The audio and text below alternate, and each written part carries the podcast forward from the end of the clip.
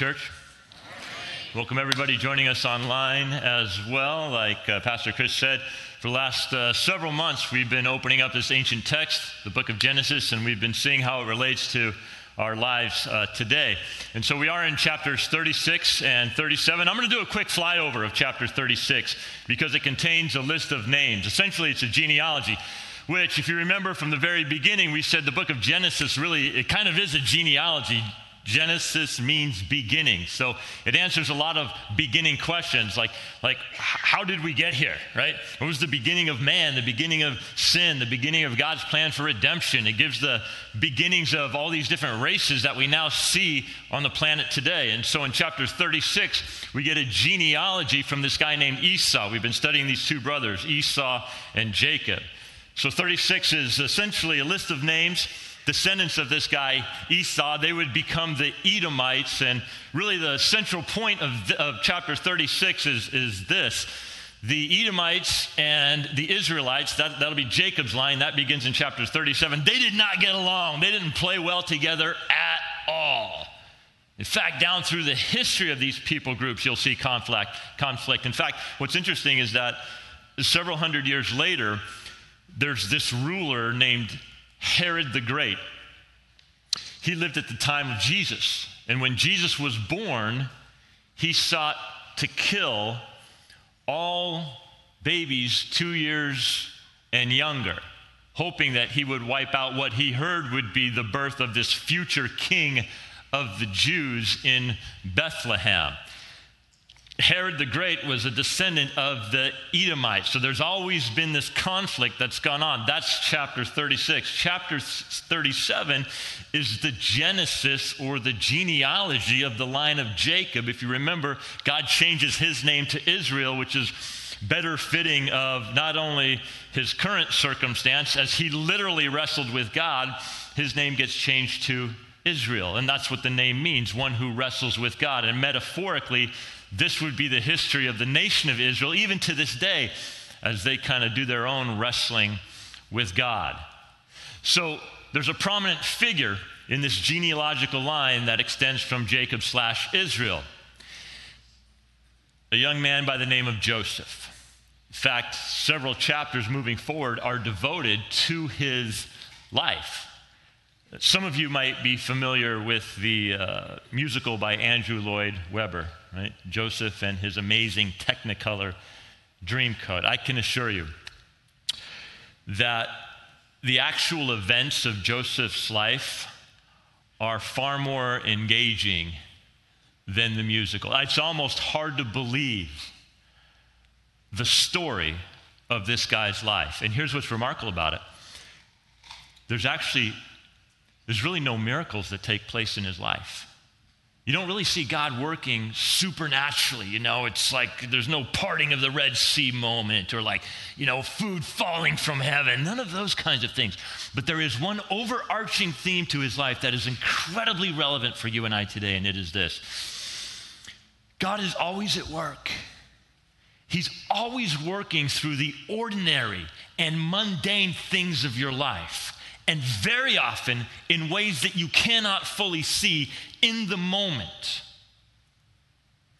That's the story of Joseph, one chapter after another. You don't see these massive miracles taking place. What you see is this the slow and steady guiding hand of God behind this young man's life to the point from being literally in a pit, half dead, naked, to the place where he will become the number two man in one of, if not the most powerful empire in the known world of his time.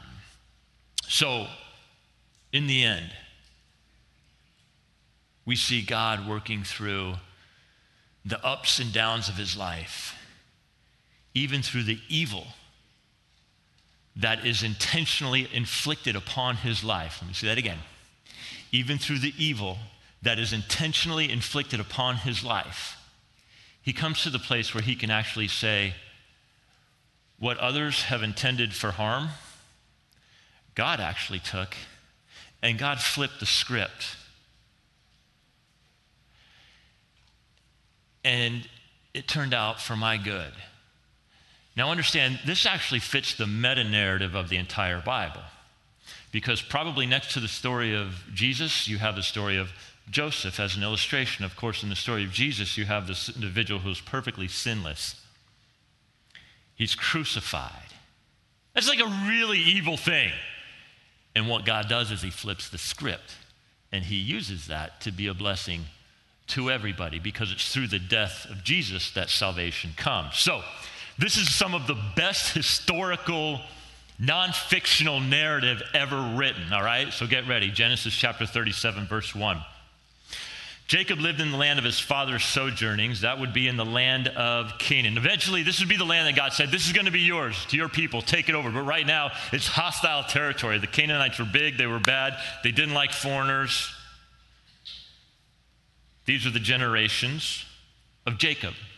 Now, the word generation literally means Genesis, hence the title of the book. So now you're understanding the Genesis, the beginnings, the genealogy of the line of Jacob slash Israel. See, the question should be asked how did the nation of Israel come about? And perhaps more importantly, why are they even still around? I've joked with you before. When's the last time you had lunch with a Hittite or a Jebusite or an Amorite? Those races have come and gone. But the Israelites are still here. Why do you think that is? Because God said they would still be here. That's why. So these are questions we want to ask. How did this, how did this Israel, how did, how did it even come about? Well, you're going to get the genesis of it through the genealogy right now. So there's this kid named Joseph. He's young, 17 years old, verse 2. He's out pasturing the flock with his older brothers. He was a boy with the sons of Bilhah and Zilpah. These are his father's wives. Jacob would have four. And Joseph brought a bad report about his brothers to their father. Now, Israel, you see the name change Jacob, Israel. That's what God did to him. So the name now is interchangeable Jacob and Israel. Now, Jacob, Israel, loved Joseph more than any other of his sons. Why? Because he was the son of his old age. He's kind of proud that he could have this, this son. He could still have children as, as he got older. And he made him a robe of many colors. But when the older brothers saw that their father loved him more than them, than all his brothers, they hated him. They couldn't even speak peacefully to him. So let's unpack some of this family drama. Jacob has 12 sons from four different wives. We talked about this a few weeks ago. Nowhere in the Bible does God tell a man to marry more than one woman. There was a time when Jacob didn't always obey God, so he gets himself into a lot of family drama. He marries four wives. But he has a favorite wife, and, and her name is Rachel. And uh, the last two children born to Rachel seem to be extra special to Joseph. You have Benjamin, he was the last one born, and as he's born, Rachel dies giving birth to Benjamin. But before Benjamin, there's Joseph.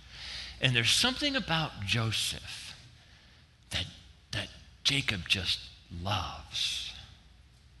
Uh, he's kind of the good kid in the family, or at least he projects that image, or at least he's able to persuade dad that he's the good one in the family.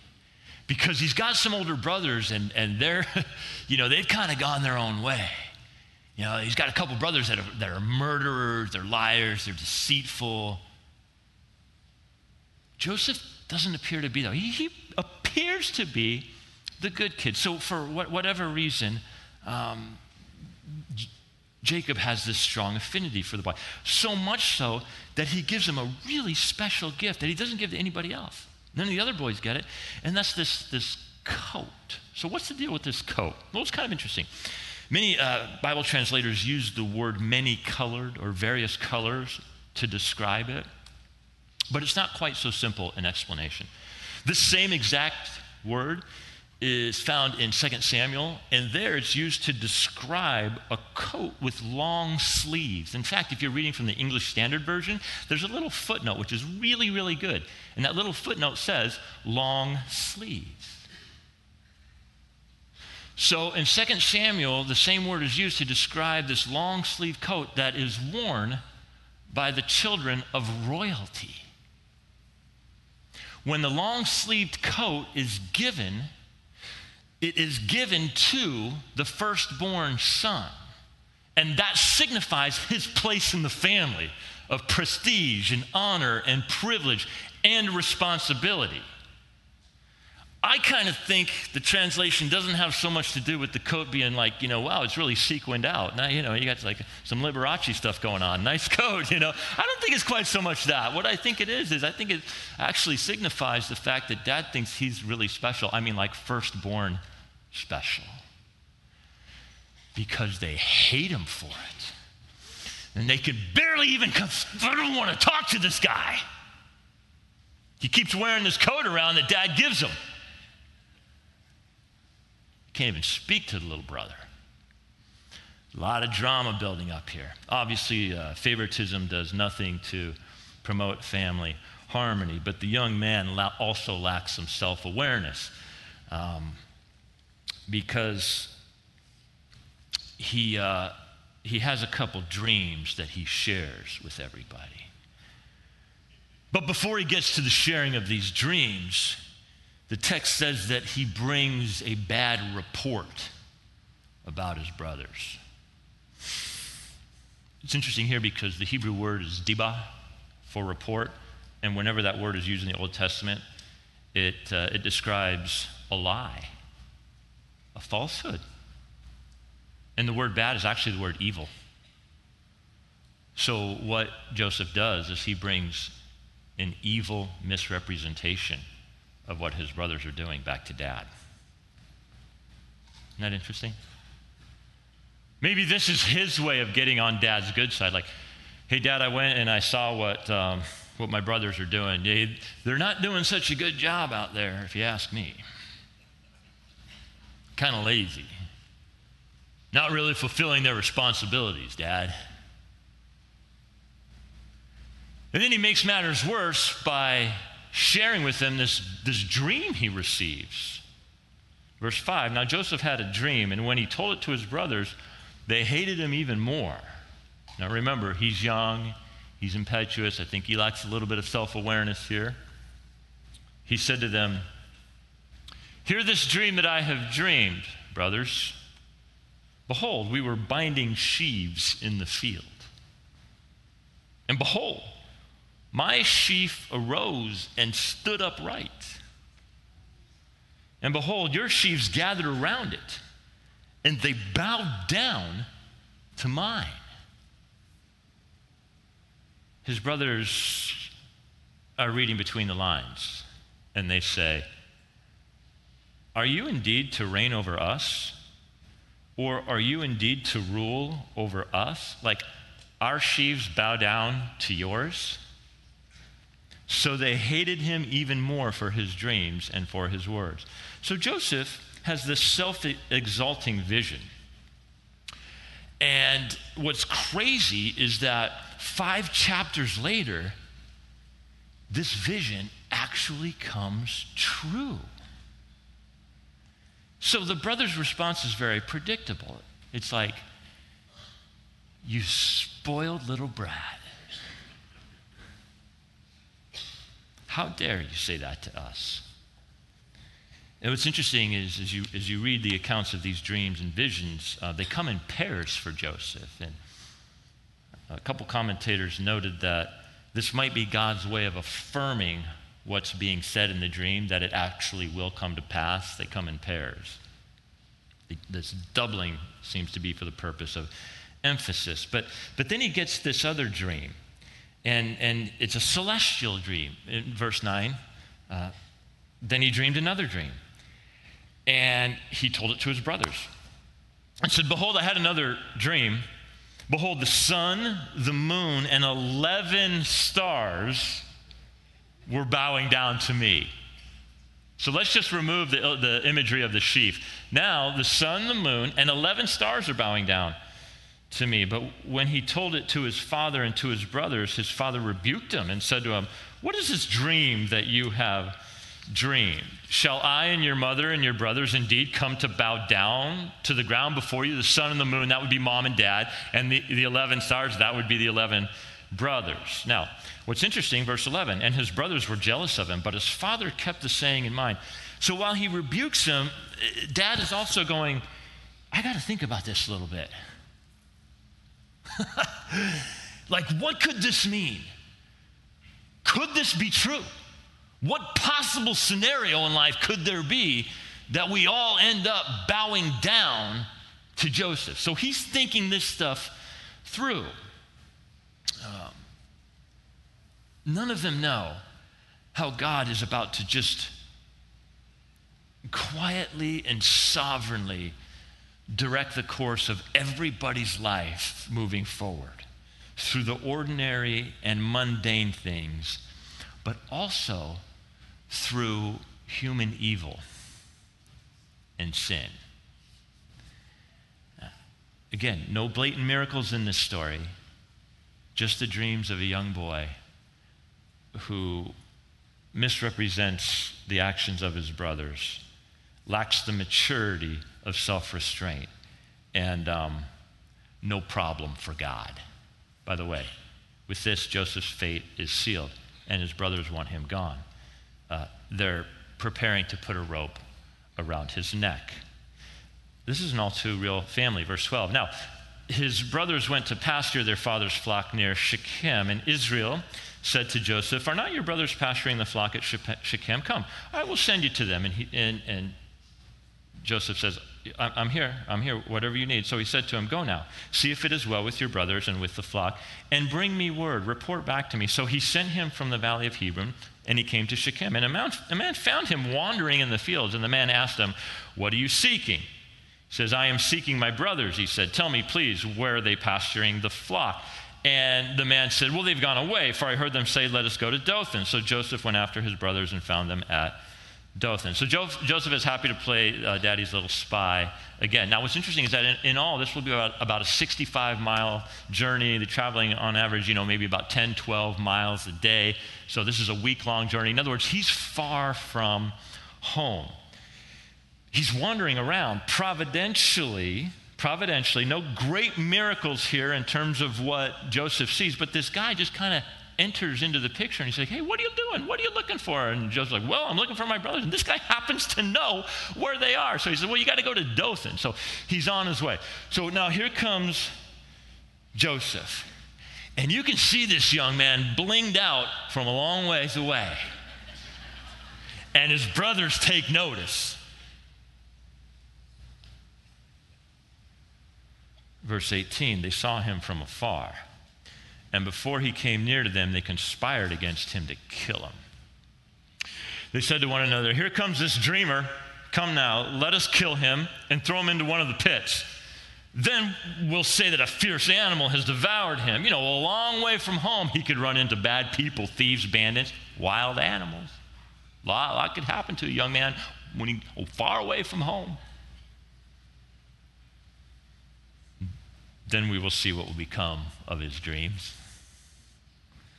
But when Reuben, he's the oldest, heard it, he rescued Joseph out of their hands by saying, No, no, let's not take his life. Reuben said to them, Shed no blood. Let's just throw him into this pit here in the wilderness. But don't lay a hand on him. Let's just throw him into this pit. Sounds really sincere, right? Like, all right, man, big brother's like stepping up and defending him. Well, actually, not so much. Here's the reason why so that he might rescue him out of their hand to restore him to his father. Like he wants to manipulate the situation to make himself look better to dad. Let's throw him in the pit, and then later I'll go back and I'll rescue him. It's like, here, dad, I found him in a pit.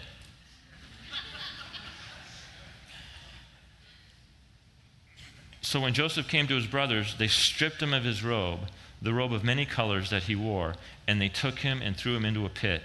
The pit was empty, there was no water in it. In a word, human anger. So it's 9 11. Some of us are old enough to remember 21 years ago, the events like it was yesterday. I remember exactly where I was. The whole world got to see human anger on display. The entire world, in one moment, got to see human anger on display. Last night, I'm with some guys from church. We're at a restaurant and we're watching the fights. In walks a group of people bunch of uh, young kids, maybe 10, 11 years old, and their parents, and they're cute little football players, right? They must have just finished up playing a game. And so the restaurant's getting really loud. The kids are having a great time. It's you know super noisy in this place. The place is packed. Everybody's having a good time until one of the little kids starts crying. And he says that he was punched by another boy. Next thing you know, some words are flying between parents. And then a mob of parents forms. And then these two dads start throwing hands, right? In the middle of the restaurant. So Arizona's kind of the Wild West. You gotta, you gotta be thoughtful in these situations. You know what I'm saying? Because about 50% of the dudes are carrying in this state. You know what I'm saying? So I'm thinking de escalate, de escalate. So I, I, I, walked over to the mom whose son allegedly threw the first punch, and I said, hey, you know, you might want to just sit down. The police are, are, are on the way. De escalate. Human anger. It's funny because one of the young guys from the church who was with us walked over and he whispers in my ear, I always wanted to be in a bar fight.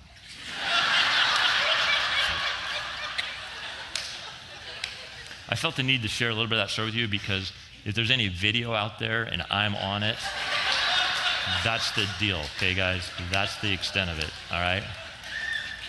For real, that's the extent of it. So you can imagine this scene. You can imagine this scene. They see him from afar, and all of a sudden they're like, the heart starts to race a little bit.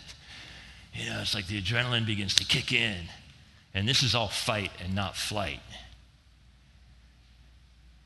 We're going to shut this kid up. And then we'll see what his dreams. We won't hear another dream from this kid, will we, brothers? It's dangerous out here so far from home. Let's kill him. Where is God in all of this? Well, it's interesting because suddenly Reuben, out of the evil intentions of his heart, says, Let's not kill him. No, let's not shed any blood, guys. Come on. This is kin. Let's just throw him into the pit.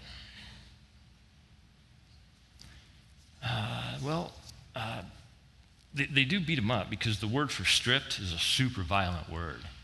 It's the word that was used to describe uh, the skinning of an animal. They pound this kid, man. This is a full on assault. I think they probably stripped him naked. We'll take your coat, we'll take your clothes. That was part of the, the, the pain of the cross, was not just the physical pain, but it was the humiliation of basically being stripped naked at eye level with somebody, and you're defenseless. And then they sit down to eat. Nothing like a good beating to give you an appetite. Um, it's interesting, years later, they will admit their guilt. They know they did wrong when they did not respond to his pleading with them. Every single one of these boys has a serious authority problem. Um, Reuben is insincere, seems very desperate for young Joseph. So, where is God in all of this? Well, suddenly there's a change of, of plans. They sit down to eat, and looking up, they saw a caravan of Ishmaelites coming from Gilead with their camels bearing gum, balm, and myrrh on their way to carry it down to Egypt. Then Judah said to his brothers, What profit is it if we kill our brother and conceal his blood? Come, let us sell him to the Ishmaelites. And let not our hand be upon him, for he is our brother, our own flesh. And his brothers listened to him. Then Midianite traders passed by, and they drew Joseph up and lifted him out of the pit and sold him to the Ishmaelites for 20 shekels of silver. They took Joseph to Egypt. So from out of nowhere, there's this caravan of traders that shows up. Brother Judah has an idea. He's the entrepreneur of the group. He wants to make some money off of them. Let's sell them. Shekel, a little less than half of an ounce. I don't know. What, what is the price of silver today? 20 bucks an ounce. So you're talking maybe eight bucks. Eight times, what is it? 16. So it's, it's not a lot of money, roughly $160, probably divided by 11. So what's that, about 15 bucks a piece? They're each going to make about 15 bucks a piece in today's money. Uh, Joseph begins the day wearing this beautiful coat. He ends the day stripped and in chains, a slave. Well, life can take some very quick turns in a very short amount of time. Um, the brothers are thinking, this is fantastic. We will never hear or see this boy again. Spoiler alert. They do see him again. And when they see him next, guess what they'll be doing?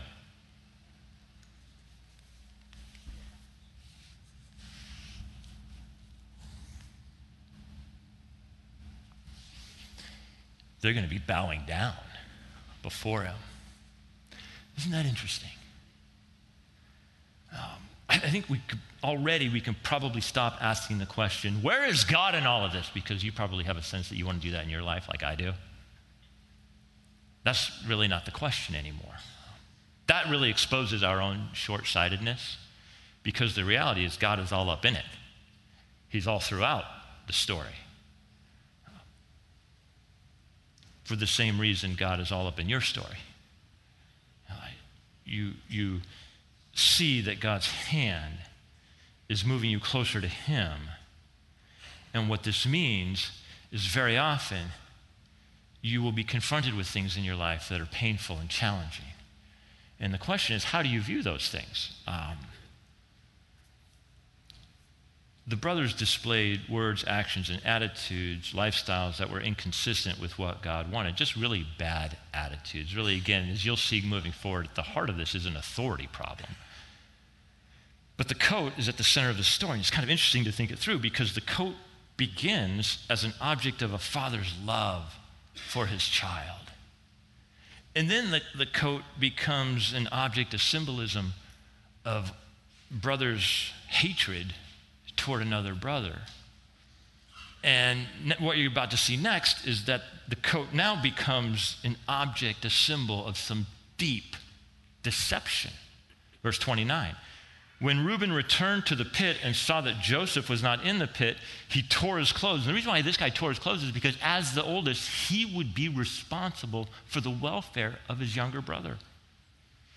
He returned to his brothers and said, The boy is gone. And then he says, And what's going to happen to me? This is going to come down on me.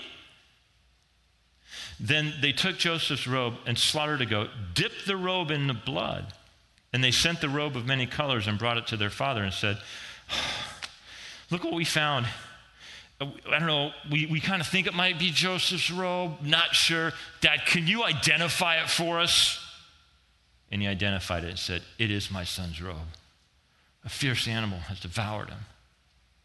No doubt, Joseph has been shredded and he's dead. Then Jacob tore his garments and put sackcloth on his loins and mourned for his son many days. This is the traditional posture of one who is in mourning. All his sons and all his daughters rose up to comfort him, but he refused to be comforted and said, No, I shall go down to Sheol to my son in mourning. He's, I'm going to grieve this to my death. Thus, his father wept for him.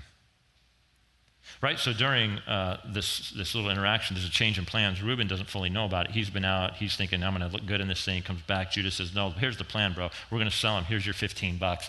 And Reuben's like, Dude, what's going to happen to me? okay, we, plan C. Let's deceive dad into thinking that some wild animals killed him. Now, here's what's interesting. The very last verse sets up what comes next for the rest of Joseph's life because God is all over this. Verse 36. Meanwhile, the Midianites had sold him in Egypt to Potiphar. Now, this guy Potiphar is really interesting because he's an officer of Pharaoh. He reports directly to Pharaoh the captain of the guard. So Joseph is on his way to becoming the second most powerful man in an incredibly powerful kingdom.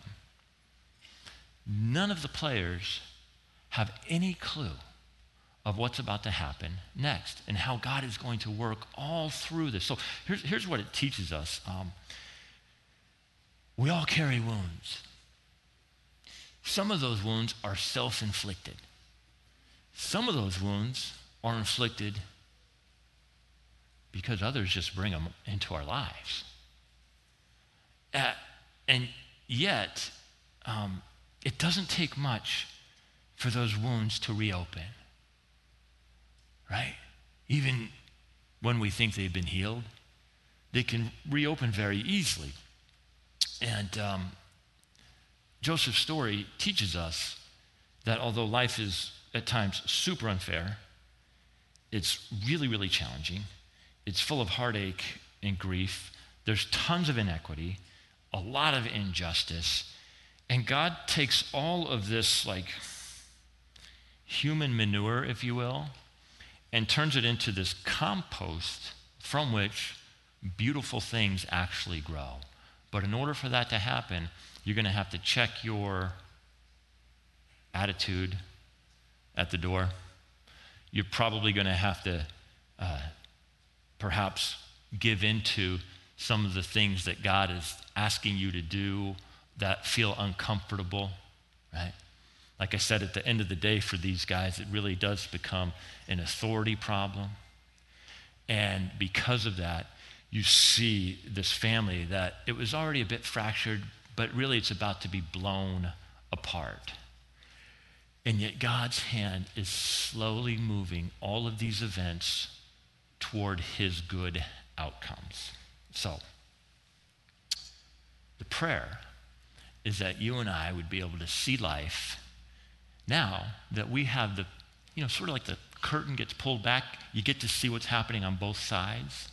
And what that allows us to do is live in this moment with an understanding that everything that's gotten to us, with where we're at right now, all the events, certainly the good and the bad, is for God's greater purposes, and even the, even the evil stuff.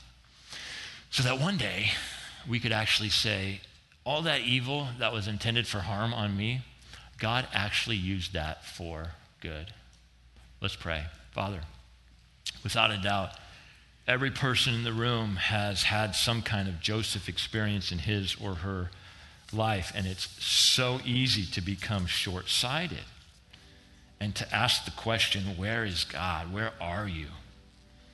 But God, you're always there. You're always moving. You're, you're always working. You're, you're always creating things that are in our best interest and ultimately bring you glory. And you, you are especially good at working through the evil intentions of those around us. So, Father, for those that are creating evil intentions, I pray that your Spirit would bring tremendous conviction even right now. Father, I pray that we would see how you, in a very real sense, you've got skin in this game yourself because of the evil that was done to your son, Jesus, and to see how you have flipped the script and brought good, our good, out of that. That's the lesson we want to take away. God, in all things, we want you to be glorified and lifted up so that our lives can be truly blessed. We ask it in the name of the one who makes it all possible. His name is Jesus Christ. And God's people said, Amen.